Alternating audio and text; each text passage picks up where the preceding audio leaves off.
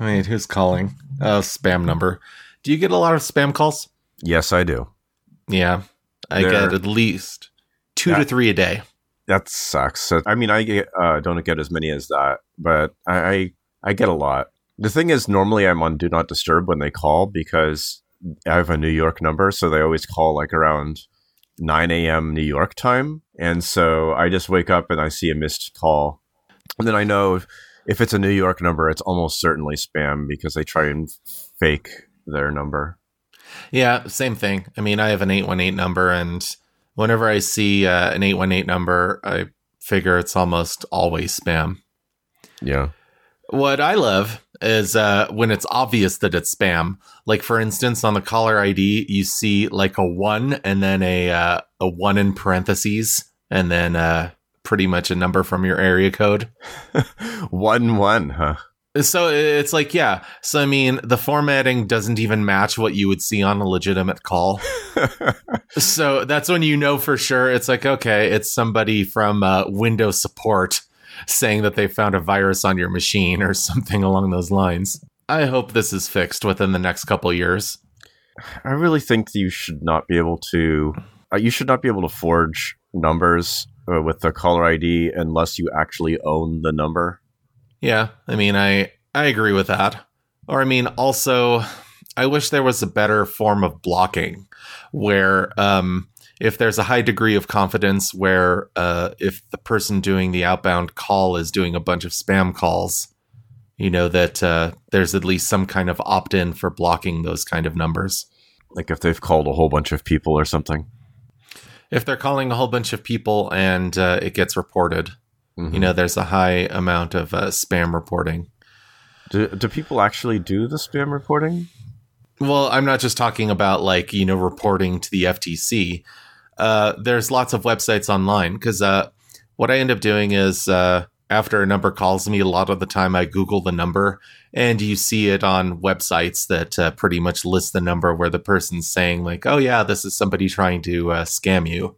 But the problem is that like a lot of times they're just taking over like regular people's numbers that and so you're you, you could be blocking someone that didn't do anything wrong other than have their number stolen. Yeah, I mean that too.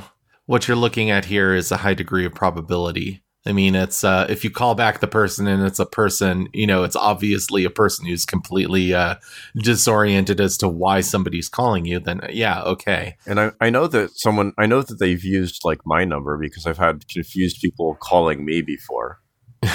oh, that sucks. I hope the FTC does something, and I hope there is something better within iOS 13. So, um, speaking of uh, phone OSs and all and whatnot, um, have you actually got to see the whole uh, the functionality that the Pixel has with uh, screening calls? Have you seen that in person? No, I haven't. You want to go over it? Um, well, uh, my understanding is that when on the uh, new Pixel phones, there's functionality where um, there's an auto screener where it's pretty much like a, a robot saying state your name or state why you're calling, and uh, you'll end up receiving a notification with uh, pretty much the uh, the person speaking. And if it's something like a robocall, you'll pretty much just see the robocall text, and you'll be able to either pick up the call or send it to uh, voicemail. So it pretends to answer essentially. Essentially, yes. Yeah, that could be kind of useful, I suppose. Even though I don't really want to see random text from spam either. Yeah, but I mean, it's at least a um, a spam call that's transcribed, and also the other benefit of it is that it's not interrupting pretty much anything that you're doing on the phone.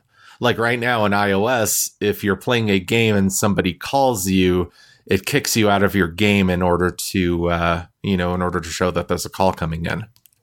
So, I mean, it's kind of funny that we actually had something to talk about just now due to me being interrupted.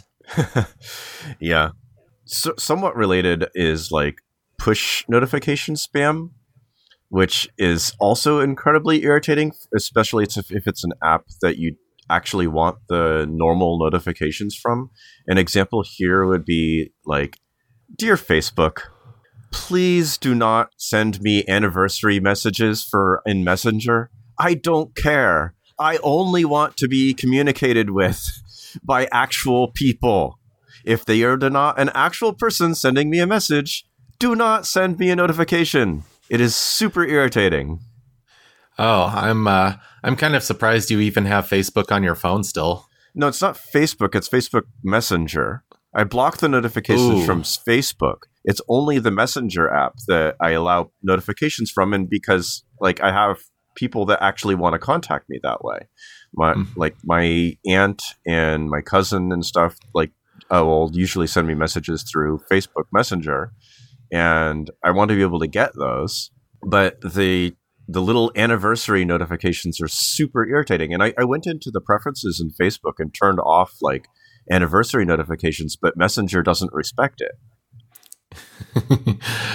and in the case of Facebook, I'm almost certain that uh, the rationale behind that is not uh, accidental, but rather malicious. Yeah, they want me to be engaged with their system again. Yeah, they're trying to increase engagement. Yeah. Uh, see, unfortunately, I'm in. I am still in the position where uh, I have friends of mine tagging me on stuff, and uh, it asks, "Do you wish to post this on your wall?" And the answer is almost universally no. I uh, I solved that problem by not having friends. ah, the nerd solution to everything. Just don't have friends. Welcome to ALH. We're a little late this time. Now, on to follow up. So, the, the major follow up that we have is after our fun Ubiquiti discussion last time, uh, Mark went and bought a whole bunch of Ubiquiti stuff. What did you buy, Mark? Okay. Yeah, so uh, first I bought a UniFi security gateway, and then I bought two UniFi AC HD access points, and uh, then finally I bought uh, two of the UniFi switches. I got the 8 ports 60 watt switches. I ended up getting two of them. Cool. So, those are the ones that have the four power over Ethernet ports, right? Yes, that's correct. So uh, here was pretty much my rationale: is that uh, my house has uh, gigabit internet now, and uh, as part of the upgrade process, first thing I needed to get was a, uh new cable modem, and so I went ahead and I went to the Wirecutter and got their uh, recommended upgrade pick. Then after that, I was looking at that, thinking, well, I want to make sure that uh, pretty much everything is in order. Like uh, before, I ended up having a uh, Apple time capsule and an Airport Express upstairs, and I was running into issues with the internet being slow.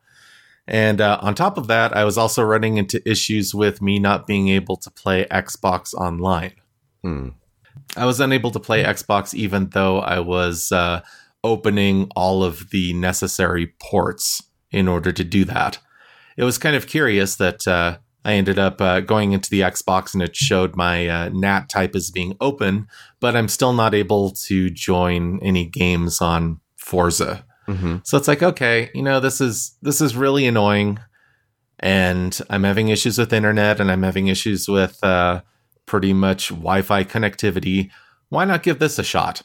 And uh, one of the things that sold me on Ubiquiti is the fact that instead of it being a mesh network, it's access points. So it's pretty much assuming that uh, the access point ends up hooking up into Ethernet, which is pretty much exactly what I want since the house is wired for Ethernet. Right. And uh, what got me to pretty much drop the coin on the AC HD access points is the fact that they're uh, 4x4 MIMO, which is uh, what the newer iPhones support. We'll, we'll note here that the, the other contenders here were the uh, AC Lite and the AC Pro. And you get about a doubling in cost for each increment here. So the the AC Lites are generally like around 75 each, and the pros are basically double that, and the HDs are basically double that. Yeah, the uh, the cheap, the eighty dollar ones have uh, are two by two, and then the hundred and fifty ones are three by three, and these are four by four. So, I mean, what I was hoping for here is okay, that uh, pretty much max out uh, the capability of the phone and what it's able to do with internet by having these access points. There's also the benefit that uh, I think the um, the top number of connections that the ACHD can do is something like 500. Yeah, it's pretty ridiculous. Yeah, I mean, I I bought this and I'm looking at the specs and I realized that is this something like what a Panera would end up using? Okay. Well, I mean, I'm just thinking in terms of like uh, restaurants that advertise that they have free Wi-Fi. You have a decent number of people there with a decent number of devices, and it's like, okay, is this actually the quality of uh, device that they would end up using? I, I just think it's interesting that you chose Panera there instead of like Starbucks or something. Yeah, I mean, I, I guess what it is is that uh, how many people are sitting in a Starbucks compared to how many people are sitting in a Panera. Right, but I think people in a Starbucks are more likely to be using the Wi-Fi.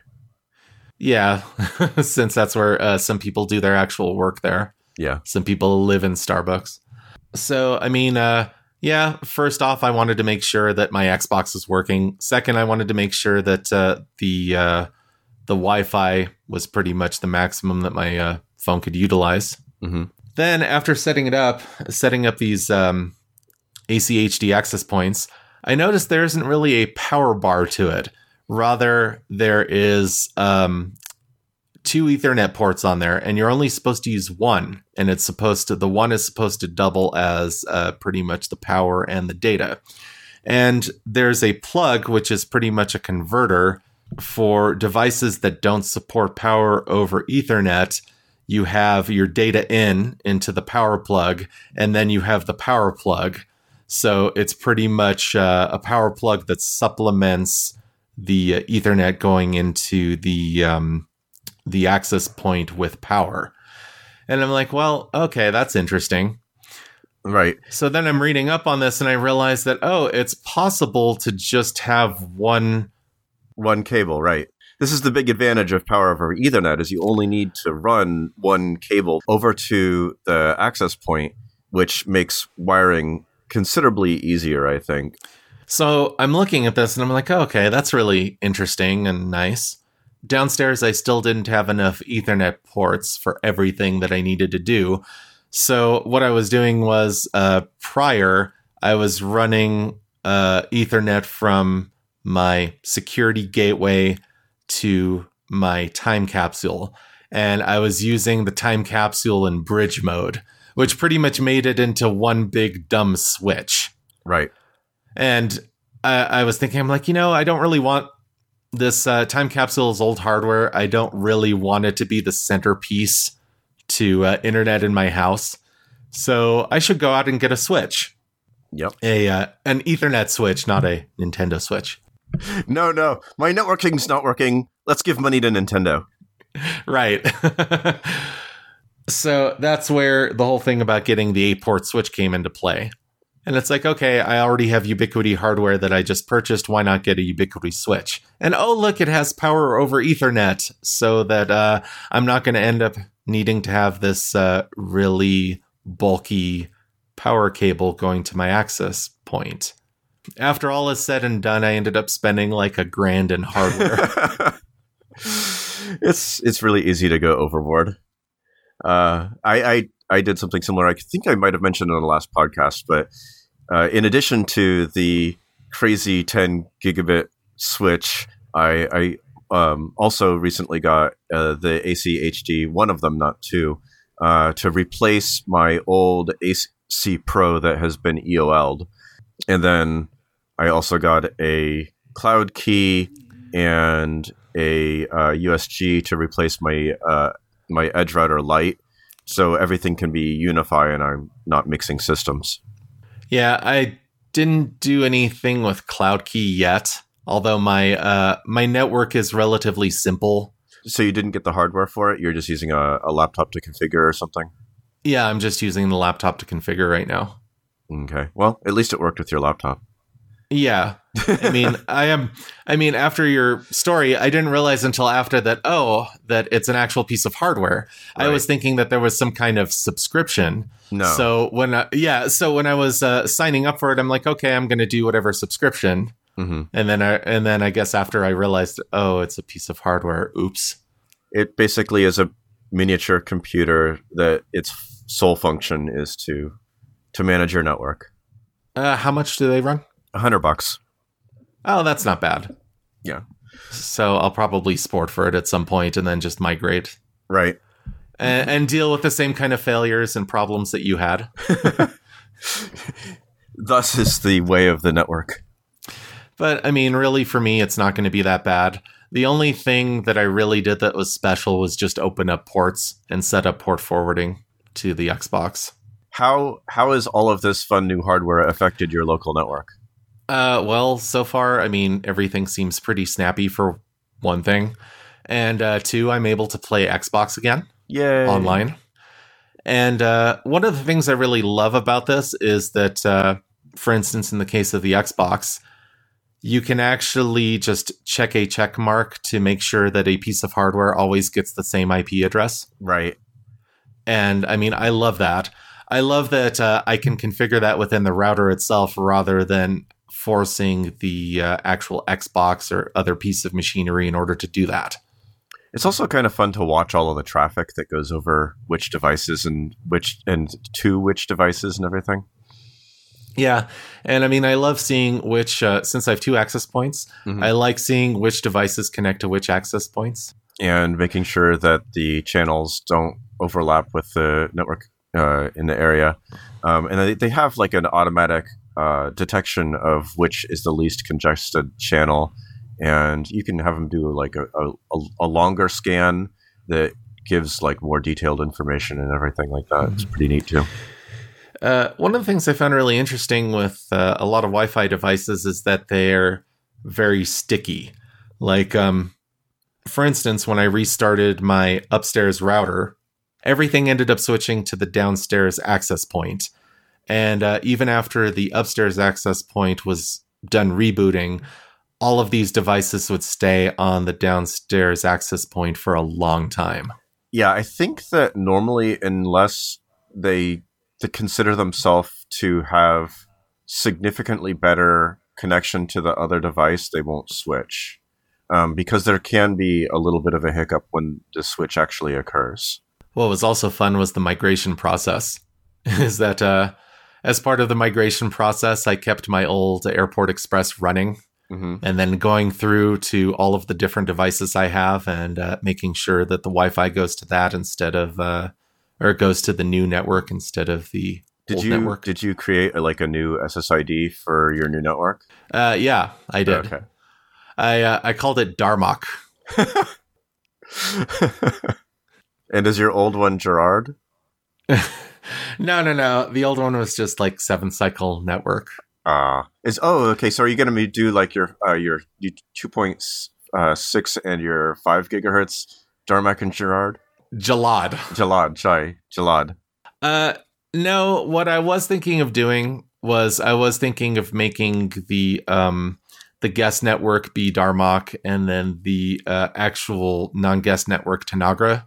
Okay. But I noticed that I ended up having some trouble with uh, printing from the guest network. So I went ahead and just made it where it was just pretty much all permissive right now. I see. And eventually, what I'm going to do is I'm going to try and lock it up more as uh, time goes on. Not So- that it's really that necessary. From uh, we don't have a lot of unknown people coming here who need our guest Wi-Fi. One thing I would recommend is that if you're using both the 2.6 and the 5 gigahertz, that you do give them separate uh, SSIDs. There are some devices, particularly some IoT things, they get very confused by 5 gigahertz networks. And so if you have both on there, they don't, oh, sometimes they don't work right. And so I'd, I'd recommend like keeping the, the 5 gigahertz network um, maybe for regular devices that connect instead of uh, and having sort of like the infrastructure if you have any IoT echoes and whatnot in the, in the 2.6 or whatever gigahertz. So when you're saying like uh, echoes, you mean like uh, Amazon? I'm sorry. I guess you don't have any of those. Uh, I guess in your case it would be HomePod. Yeah, but I mean the HomePod is uh, Apple's pretty decent with the networking on that front, and we haven't That's- run into any problems so That's far. true. If you if you ever go the IoT route, I would suggest Okay. things. Well, I mean, I do have uh, I do have a whole bunch of Hue bulbs, but Hmm. uh, I do the connector to the Hue bulbs isn't uh, Wi-Fi. It's uh, it uses I think Zigbee, Mhm. and then uh, the actual adapter plugs directly into Ethernet. Mhm. So I actually I don't have much of an issue with that. Another thing I have is um, I have the uh, Kevo, Right. which uh, yeah and in the case of the Kevo i have Kevo plus and the adapter for that also runs into uh, ethernet so i don't have a lot of devices that end up being iot There's a there's a little hub device for the Kevo. yes there is Oh, that's weird. the uh, hub device for the Kevo the Kevo plus is so that you can lock and unlock your door from anywhere What is Yeah. the Kevo Plus like a newer thing? Did you used to have one of the older Kevos? Uh, the Kevo plus has been i had a Kevo 1 and uh, i got the plus with the Kevo 1 so i Oh. mean it's always it's always been a thing Is it like a separate device than the Kevo itself? it is a separate device. So it's a separate device that you're supposed to have within. Uh, I mean, do you purchase it separately? you purchase it separately. Okay, interesting. Although uh, I did notice that uh, the Wirecutter no longer recommends Kevo as its top uh, top recommendation. Yeah, it's something like reliability or something. Well, they had something else. Uh, they had something else that is a keypad on it now. I, I actually intentionally didn't get one with a keypad because I didn't want people just standing there trying codes. Not that it would really matter too much because I also have a camera. I have the Nest Hello, I think it is, uh, with the doorbell that Nest has, monitoring that area.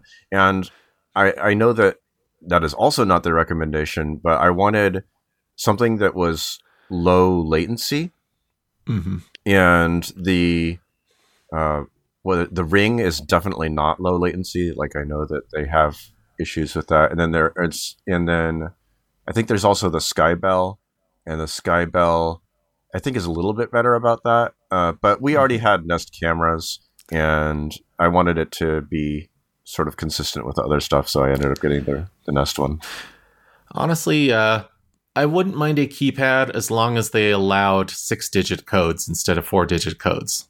or some sort of alarm if you fail a certain number of times uh, have it integrate with your ring. So uh, the only real thing that I would consider like IoT that I had to configure was uh, the bed. I had to change the Wi-Fi network on my bed. This is uh, the 21st century when your bed has an internet connection.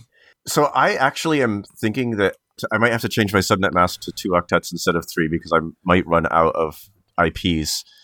I might have more than 255 devices uh, coming up sometime in the not so distant future. this is what happens when each of your light bulbs has its own IP. You're the reason IPv6 exists. Uh, Nat takes care of it. I have I have a lot of devices. Yeah, uh, that that was another thing that was fun was uh, going on the Ubiquiti router and seeing that your Apple Watch has an IP address. I mean, if, if you go in there and you don't realize just how many things are connected to the internet in your home until you go and look at that long list of MAC addresses and go, what is that? And uh, there are still some things that I hadn't been able to identify yet. Oh, I do like that you you that like within the system, and I I know that you can on the Edge Lite. I assume that you also can on the um the USG. Is once you figure out what it is, you can label it. Uh, what uh, give it a device name, uh, so that helps out a lot. Oh yeah, I've definitely done that. Another thing I like is a lot of the things already have uh, they already broadcast what they are. Right. Like for instance, I was able to see that oh, this is an Apple device. Okay. Some devices are nicer about that than others. But then other things I see it shows manuf- it shows like manufacturers Hon Hai. Mm-hmm. And I'm like, okay, what is this? Yeah, I, I did some poking when I did a lot of my setup uh, in order to f- figure out, like, okay, I think it's this. Let me disconnect it and find out. Also, I realized I was doing something really dumb the whole time. And uh, my printer had a Wi Fi network. Wait, its own network, not its Yes. own.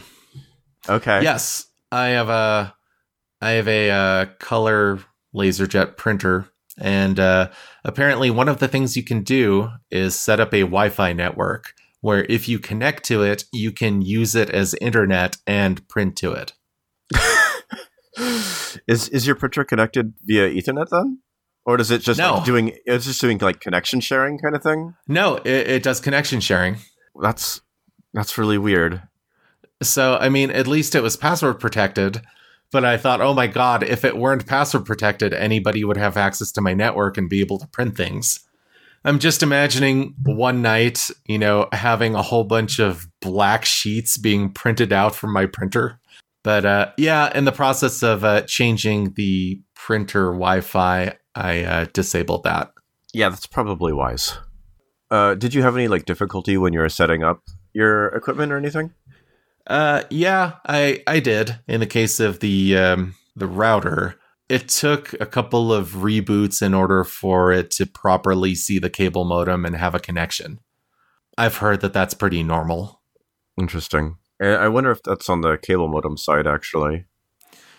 Um, yeah, I mean that was uh, one of the things that the uh, people over at the ISP had warned about Mm-hmm. was that sometimes uh, sometimes when you do that and you're swapping in something new that you need to restart both devices. Yeah, and sometimes there's even like a, a reset signal that needs to be sent from the provider itself for some kinds of things. Like um, I think that's necessary sometimes with the FiOS stuff. Yeah, I've heard that too. I mean, thankfully, I didn't have to do that, and just basically a simple restart would make it work. Like uh, with this whole setup thing, I kind of had to work from the cable modem back, Mm-hmm. where it's like, okay, I have my uh, iMac plugged into the cable modem directly to make sure that the cable modem's working and the internet internet connection's working. Then I had to plug in the gateway and then plug uh, the gateway into the modem and then the iMac into the gateway Mhm. and make sure that the internet connection is working on the gateway.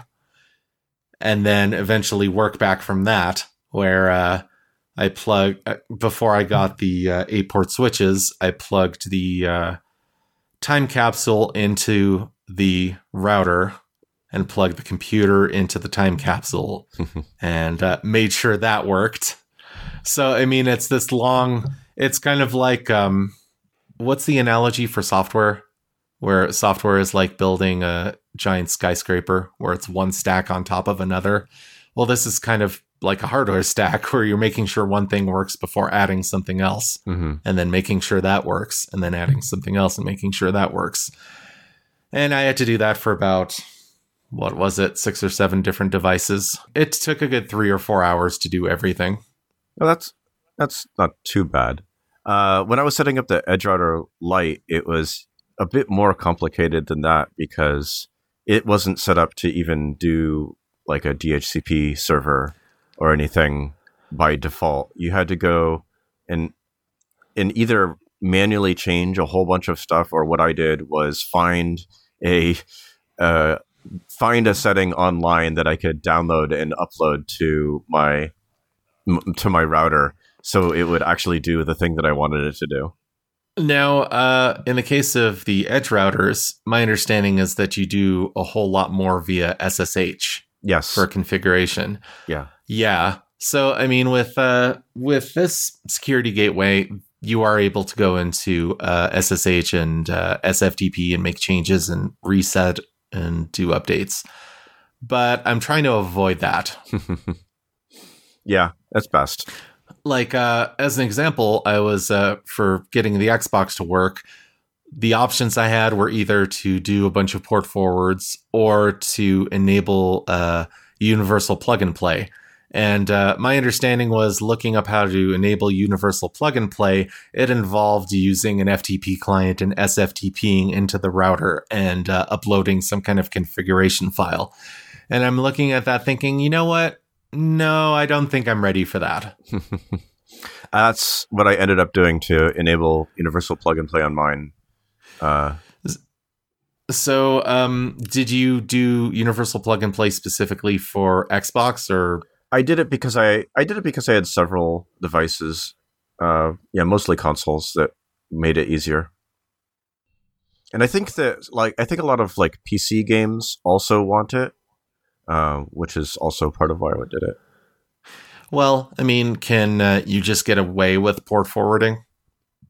Yeah, you could if you wanted to go and port forward uh, each individual one, Right. Yeah.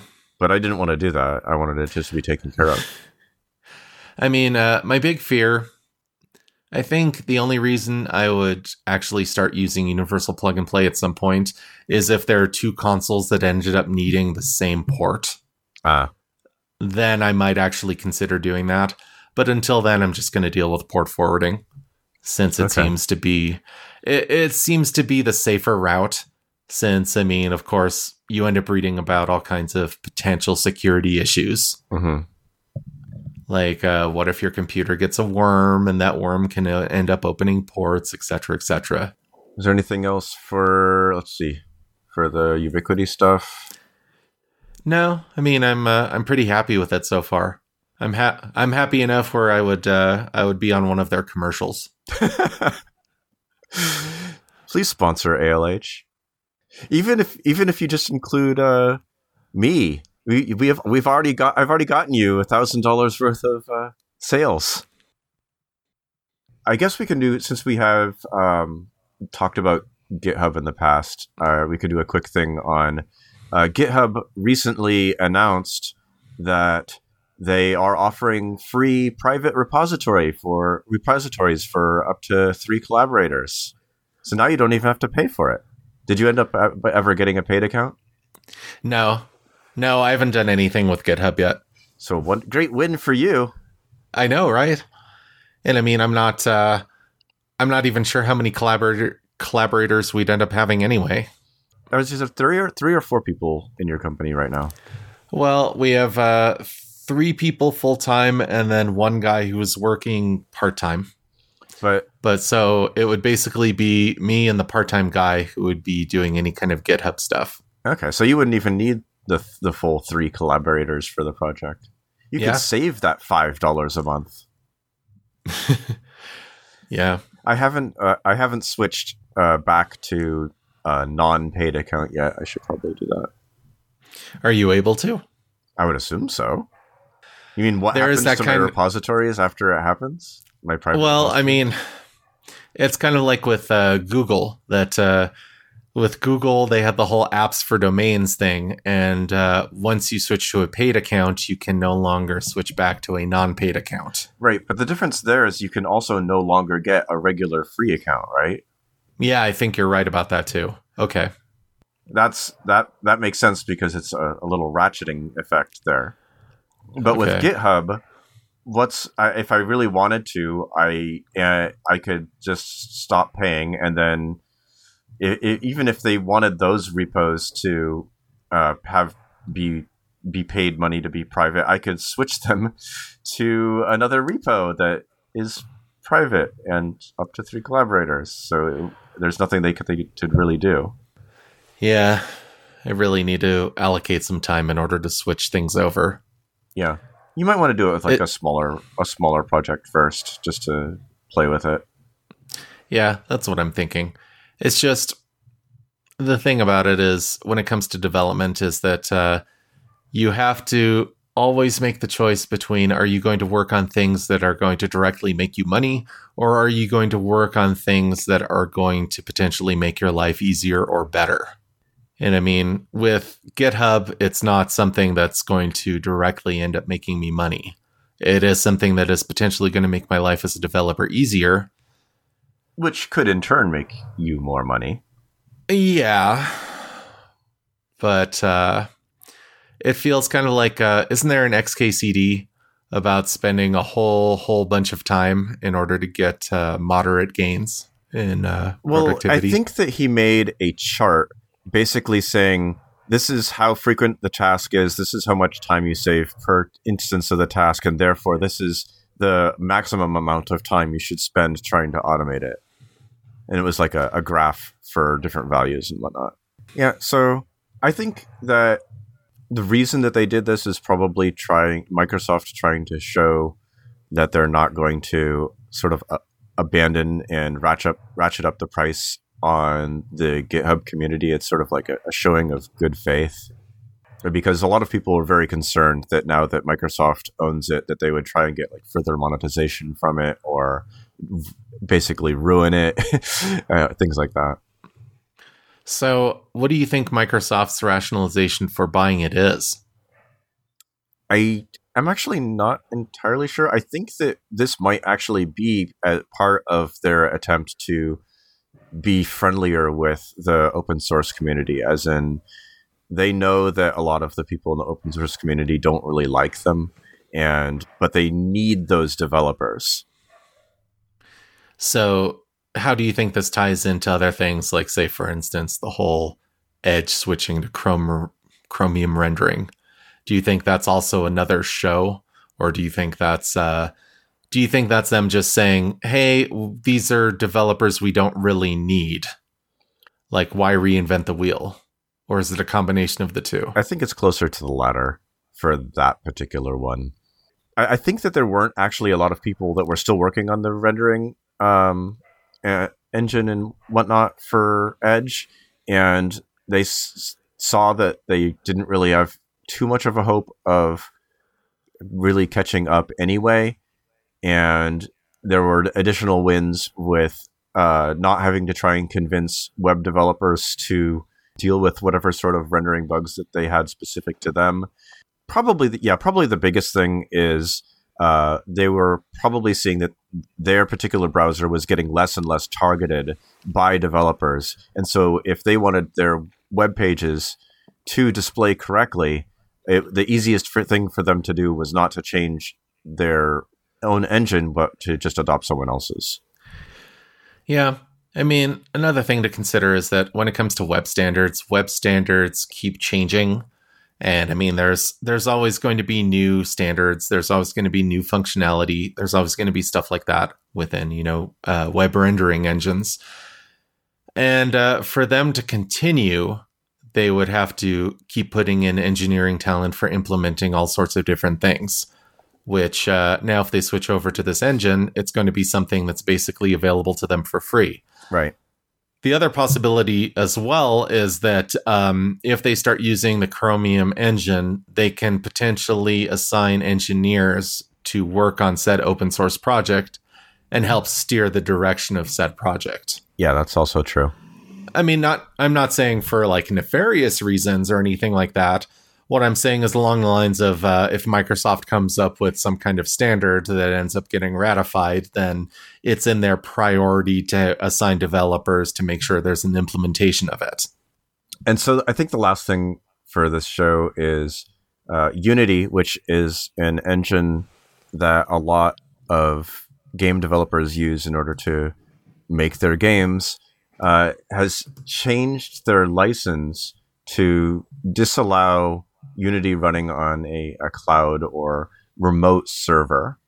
Originally, there, there was a lot of fear here because um, this was basically caused by uh, a third party uh, tool called Spatial OS. The, the purpose of Spatial OS was to provide like multiplayer, massively multiplayer capabilities into a game engine, and a number of uh, indie games and I guess possibly some other games as well uh, used the were using this in order to help develop their game, and Unity revoked their partnership uh, license. And so Spatial OS got angry about this and wrote up a press release, and this caused people to be very afraid that the game that they were working on would never get released because of licensing issues.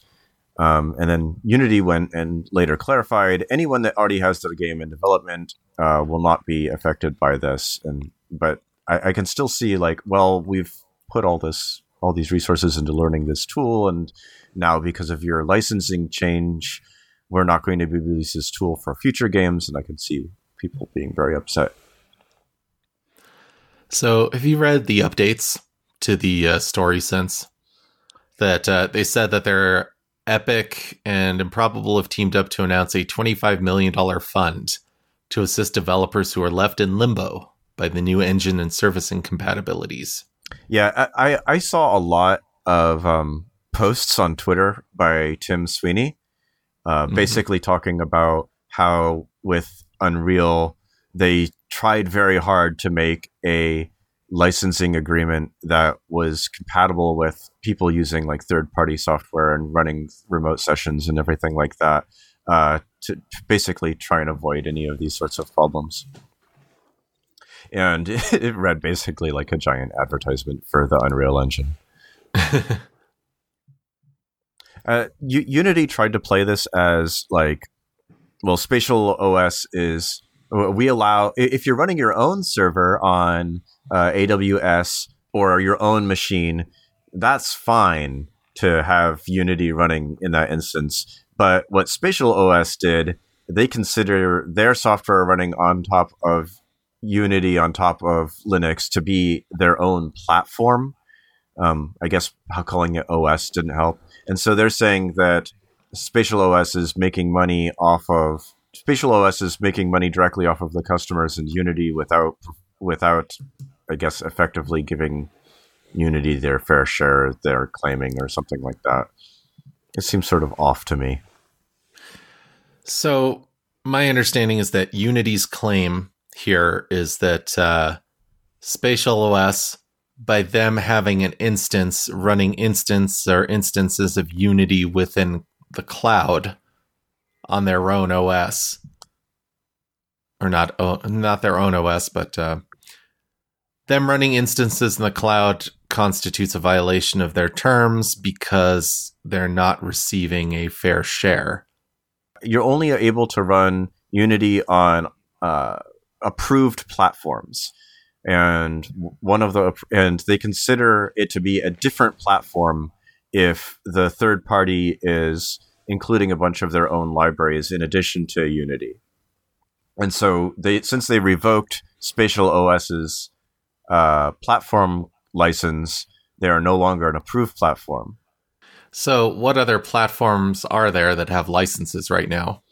They have a number of platforms that are listed: uh, Autodesk, Cloud Moolah, Facebook, Google, Intel, Microsoft, Oculus, Otoy, Euphoria, something that I'm not sure what it is. Magic Leap and Rokoko are, I guess, their approved platforms. Oh, then they have Nintendo and Sony as strategic plat- uh, partners.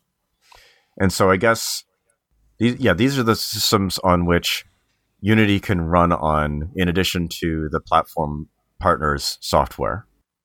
And I'm, I'm guessing each of these were negotiated with Unity for either Unity being sent some money by the partner or they're so big that it would make it would be horrible if Unity were not on that platform. Uh, as an example, being the the Microsoft or the the Sony and Nintendo ones.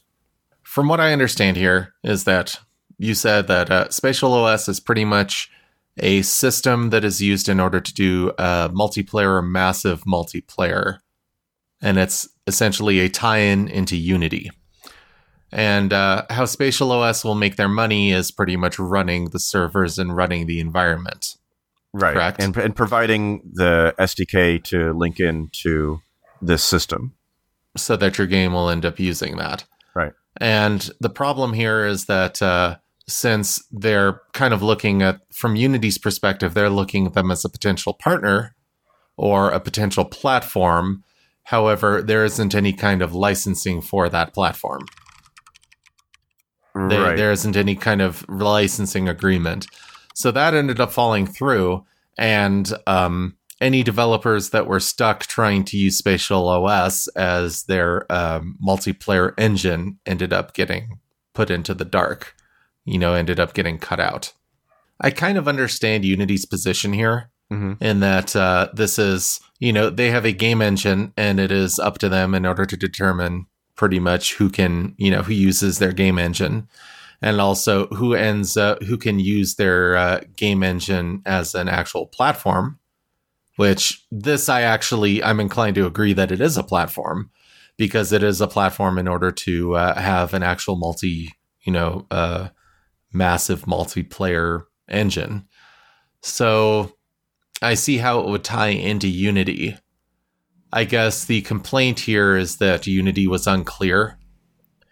It was unclear, and they didn't really give developers who were using Spatial OS much of a recourse due to their uh, disagreement. Right, and they they claim that anyone that's already using Spatial OS is fine and they won't be considered in violation. Uh, like Mhm. games that were already in development, it's only new customers of them that would ha- cause a problem. Um, that they clarified that later. Okay. I mean, honestly, this uh, this may be ignorant on my part, but uh, uh, it would make sense for Unity to just buy them outright, since after all, Unity is a, a game engine, Mm-hmm. and it would make sense for them to have this since it would complement it would nicely complement their game engine, and it is something that they could potentially charge for. Yeah, but I think that people are more bothered by the change in the EULA to begin with. Uh, in that it used to be okay, or at least it could be interpreted that it was okay to run Unity on remote systems previously. Now, they Mhm. claim in their response that uh, you always had to partner with Unity, and they were just clarifying their EULA but um, s- supposedly nobody actually saw it that way before. You know what I'm kind of curious about here is realistically how many games and how many developers are being affected here. I got the impression that it was not a small number, actually. Really? Hmm. Yeah, particularly independent games and whatnot. I mean, since I had heard of Unity before, but I'd never heard of Spatial OS. Yeah, neither had I, but then again, we're not game developers. Fair enough. And I know that a lot of game developers use a lot of third party middleware tools in order to be- develop their games. It's just not feasible these days to do the whole thing yourself, or even with just one of the engines. Yeah, I feel like that's a reality of game development nowadays. And I think generally people, a lot of the reason people used Unity over like Unreal was that Unity was effectively cheaper. Um, Mhm. Even though Unity now, or even though uh, Unreal has a free version now that's sort of like a, a revenue share similar to Unity, um, I think it's, it's still it would be a higher percentage. I'm not 100 percent sure. I'd have to look into it, but Remember that uh, when id used to be like that, mm-hmm. and they just kind of went away entirely? Carmack got distracted by rockets, and then he got distracted by VR. Well, also being uh, purchased by ZeniMax, Yeah, which ZeniMax just uses their engine for internal things now. right. It still looks good, but it's it's and it was never as popular as a third party engine as uh, the Unreal. I mean, it, really long time ago in the Doom days, Right. it was, but um, Quake was sort of equal with uh, Unreal so far as engine use, and then anytime after that, it was just a so- sort of a minority player in for Mhm. for engine licensing. There was another thing, uh, a, a tweet by Tim Tim Sweeney that he uh, he said, "This crazy new EULA." Uh, even bans distribution of Unity games through stores they don't authorize, then provides a list of authorized services, which doesn't include any stores. So apparently, there you are not supposed to be able to distribute. I mean, this is probably just an oversight in the attorney that drafted the EULA, but based off of uh, like a literal interpretation of what they wrote, uh, it you you can't actually distribute your software in a store. I'm sure Tim had a lot of fun with that, Yeah. considering it's ultimately his competitor. The uh, the direct quote from the EULA is You may not use a third party to directly or indirectly distribute or make available, stream, broadcast through simulation or otherwise any portion of the Unity software unless that third party is is authorized by Unity to provide such services. Well, wouldn't Microsoft and Sony and Nintendo be one of their partners in that respect? Yeah, but that's that's not a game store. Well, but they have a game store. I mean, they all have online game right, stores. right. So those would be authorized places where you could get it. I don't think I list. I don't think I saw Steam there. So consoles are covered. Just if you're a PC gamer, you're uh, SOL. Unless Hmm. unless you have your very own store. I'm sure this is not what they actually meant. And they're not going to go after anyone for putting stuff in the Steam store, I'm sure. And this is, I'm, I'm sure this is relating to the similar things like the partner platforms and stuff like that again. See, I mean, I can understand on their end that it's just, uh, like you said, a lawyer oversight. Because I mean, we're we're working with lawyers right now, and I mean, I understand. Unless you have a lawyer that is actually working for you, whose entire job is pretty much knowing your operations, mm-hmm. then yes, you are more likely to have a screw up within whatever kind of documents you end up having. All right, so I think that's about it. Uh, did you have anything else to say with terms of service? no, I'm good right now. By the way, by listening to this podcast, you're legally obligated to send us five hundred thousand dollars or uh, get us five hundred thousand subscribers. So, thank you for listening to ALH. Uh, you can visit us at alh.fm and look at all of the fun things that we talked about in text form. And you can follow us on Twitter, Aliens Land here. Uh, and thank you for listening. We'll we'll talk to you next time. Thanks, everyone. Podcast I've been playing Pokemon Go. I I don't know why. Have you been gathering Pokemon in the middle of the forest? I have been gathering Pokemon in the middle of the forest, and uh, since um, when I bought Tanya the um, digital version of Pokemon, so oh, that uh, she yeah. wouldn't have to swap out the cartridge. But mm-hmm. uh, the thing is, the um, actual physical copy came with the Pokeball. So I decided to just go ahead and get the Pokeball separate. I see. But uh, one of the nice things about the Pokeball, though, is that uh, it auto catches stuff for you without having to have Pokemon Go open. So in a lot of ways, uh, Pokemon Go, I'm trying to turn it slowly into Progress Quest.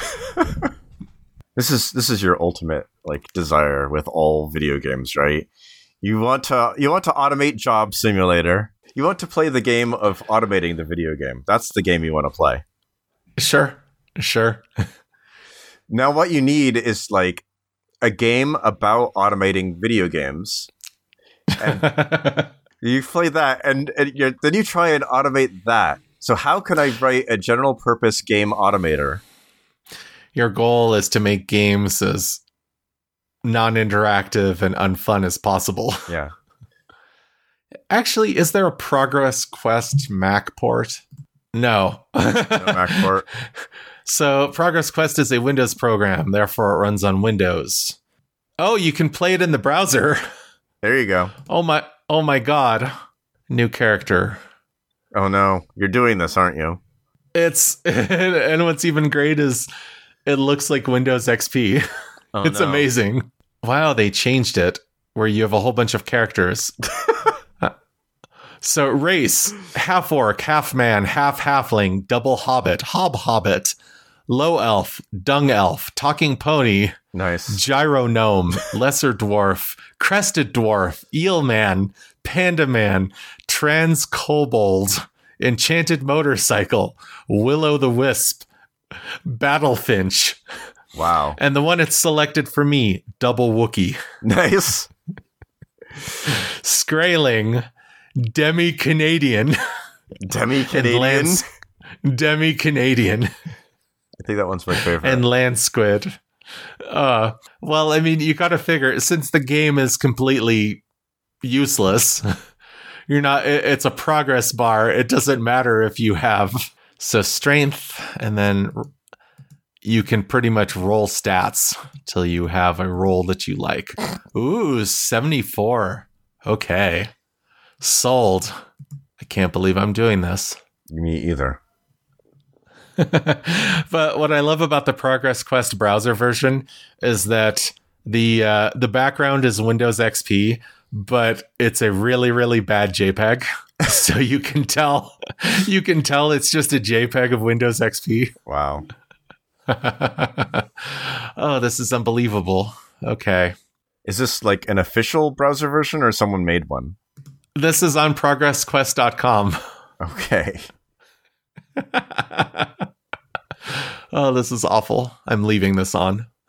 Yeah, I assume that you saw my my lamenting about sucking at Smash Brothers Ultimate. yeah, I did. I mean, that's the reality of growing old. Uh, so I, I'm not entirely clear on how much of my fault this is. I imagine it's quite a lot my fault. Don't feel bad about sucking at Smash because you have to figure there are tens or thousands, hundreds of thousands, millions of kids who have three, four hours a day to muck around on Smash Brothers. Where what? Where what? We have uh, three or four hours a week Yeah. to pretty much uh, t- game. Though I have put a lot more hours into Smash than most of the games I've played recently. I, I started watching some videos like on YouTube about the general Smash tactics and whatnot, and it goes very deep. Oh, I believe it. And there's like, and then there's like seventy some characters that you can play as. I would probably do a lot better if I like picked one or two of them, but I'm very bad at doing that. And so for a little while, what I was doing is um, first I went through every single character online and played as them. And then there's a there's a system called GSP, which is like global smash power. It's supposed to be it's the number of people you are better than. Okay. I happened to you, you start off basically in the middle, uh, halfway Mhm. between. So the GS, my GSP starting was like 1.6 million, which meant there must have been like three to four million total players. And so I played every single character online, and most of them went down uh, to like 900,000 or so. And but there were a couple of ones where I won. And at first, I was playing like with any rule set, so you could be up to four players, or you could have items or whatever. Um, and I was more likely to like get a high place in like the four player ones because those are usually more casual people, but they weren't as fun because they felt like way too random.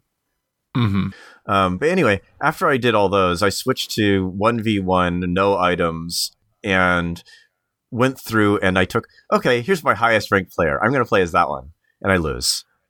Okay, let's take my Mhm. next highest ranked player. I'll play as that one. I lose. And every single time, I have a new highest ranked player because I keep losing and having their rank go down. and so I went through like 10 of them, losing each time. And eventually I went, okay, I'm actually okay at using Link slash Young Link. Let's just let's just go and I'm I'm gonna play as this one. Uh, I'm gonna play as Young Link until I have a win.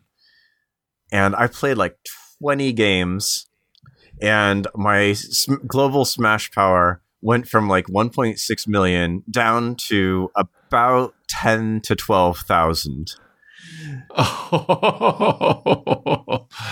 mm. and um, until I finally ran into someone that would play it as Ken, and Wait, Ken. yeah, Ken from uh, Street Fighter. S- Street Fighter Ken. Yes, there's Wow. a Ken and Ryu in Smash Brothers Ultimate.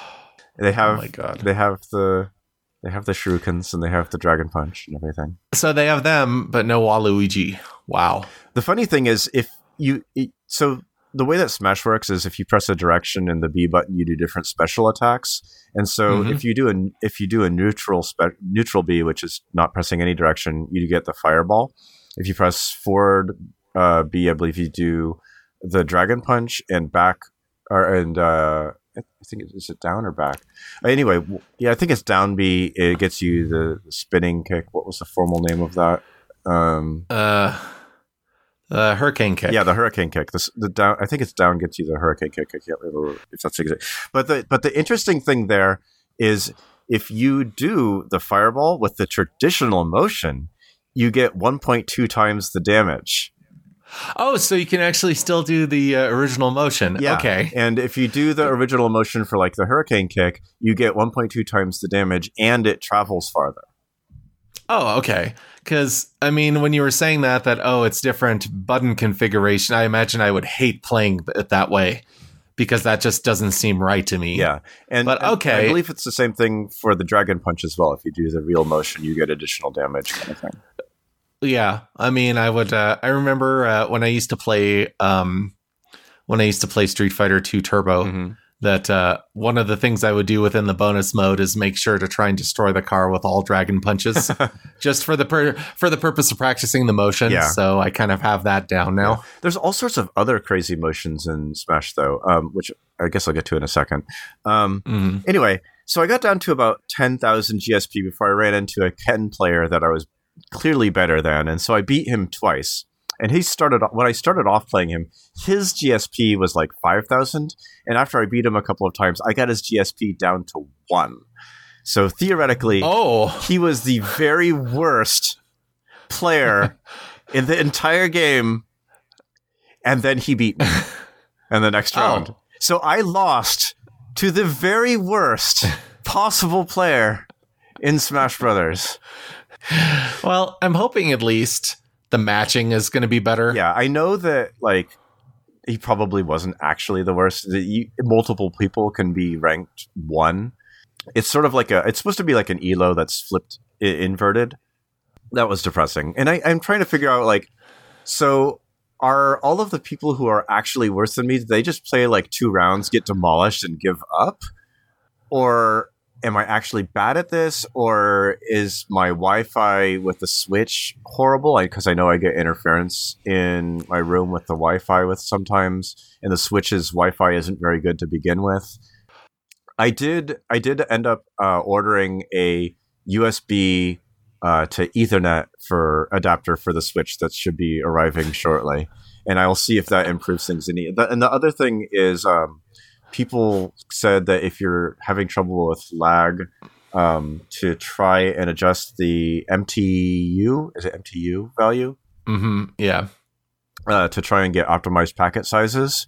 And so I did that to, and I tried to figure out like what my my network's optimal size was, and it ended up being like 1500. So I changed it on the Switch from 1400 to 1500, and that seemed to actually help a little bit. But it could just be that I'm horrible. I'm still better than my son For now. for now. For I, Yeah. I win most games against him.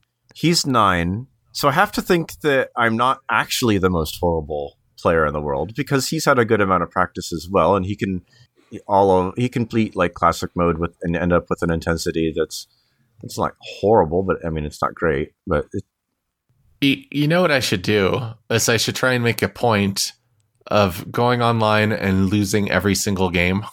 yeah. Someone actually did that. They got a G- someone did, made a video about how they went online and got a GSP of one for every single character.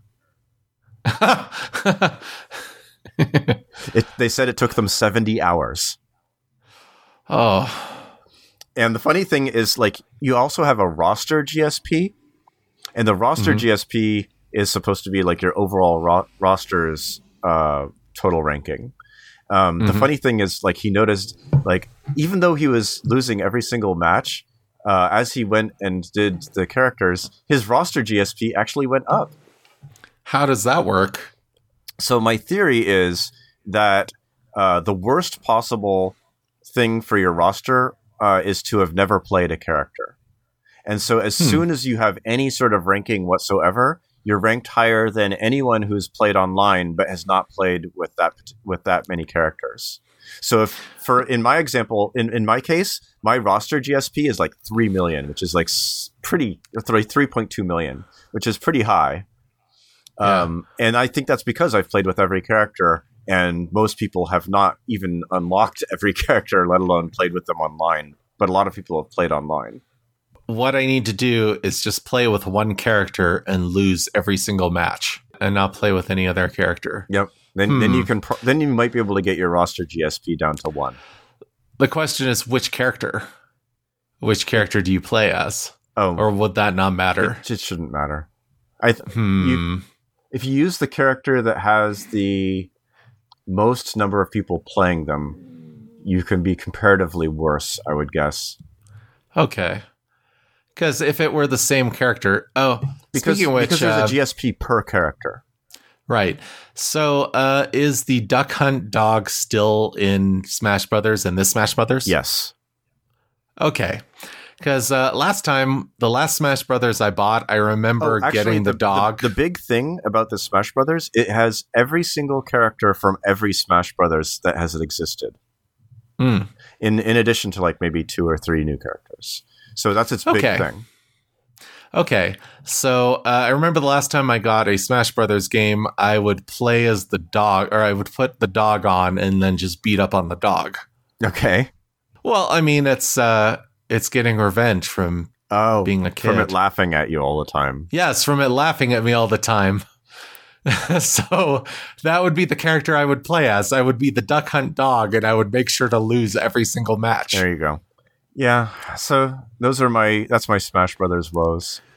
Other games I've done like I've gotten I've done fairly well in like um games that nobody ever plays. Space Giraffe. you still play Space No, Giraffe? I don't play it. Rec- I haven't played it recently, but um, back when I did play it, I was ranked like in the top. I, I think I was actually at one point ranked in the top 100. I mean, granted, there's not a lot of people who play that game, um, but it was at least fifty thousand or so. I, I remember in Geometry Wars 3 that there was a level I was ranked like number seven. Nice. I, I'm probably better at those kinds of games proportionally than I am at fighting games, though. Smash Brothers, that uh, I'm reminded of the adage that you would uh, say for Dead or Alive 4. That with Dead or Alive 4, you're okay with it, then you get worse, Yeah. and then you get better. Yeah, Is Smash Brothers kind of the same way? I think it is, but not quite to the extent of uh, DOA.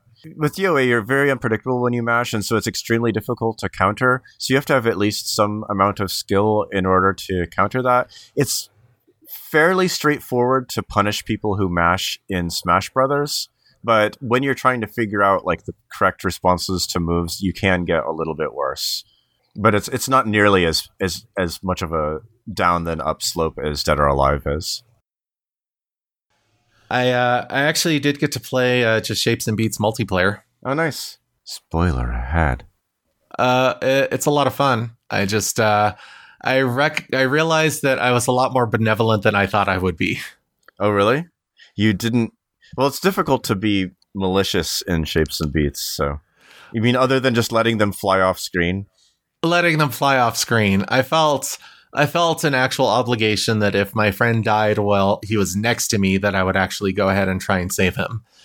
Since uh, if he's still alive, then he can try and save me. Mm-hmm. But if he's on the other side of the screen, um, then no, I'm not going to do that. Well, what you do is you have the stronger player play more on the left side, and the weaker player play more on the right side. So when they go and drift toward you, you can get them. Oh, that's smart. I mean, although uh, that's assuming that the level is going in that particular direction. It's it's only for the symmetric portions. Well, I mean, like for instance, uh, I noticed that uh, within multiplayer, you know, you're playing three levels, and the last level is a boss fight. Mm-hmm. That uh, sometimes, it's, say for instance, it's uh, if it's the end boss, there's a period where you're going up. You know, Right. you're pretty much dashing up and up and up and up, and there's no way to. Uh, there's absolutely no way to get the player Mm-hmm. within uh, within a decent amount of time if they end up dying at that section. Right. Definitely. Oh god, and that that uh, that was kind of infuriating. It's like okay, I play, uh, you know, I play with my uh, friend John, Mhm. and I don't think he's even beat the single player portion yet. Oh, okay. And it's like, okay, what boss are you playing? Oh, Annihilate, last boss. Really, really, game. so he's You're- getting spoiled then. So yeah, first off, he's getting spoiled. Second all- of all, you know, he's uh, he's playing the hardest boss. Mm-hmm.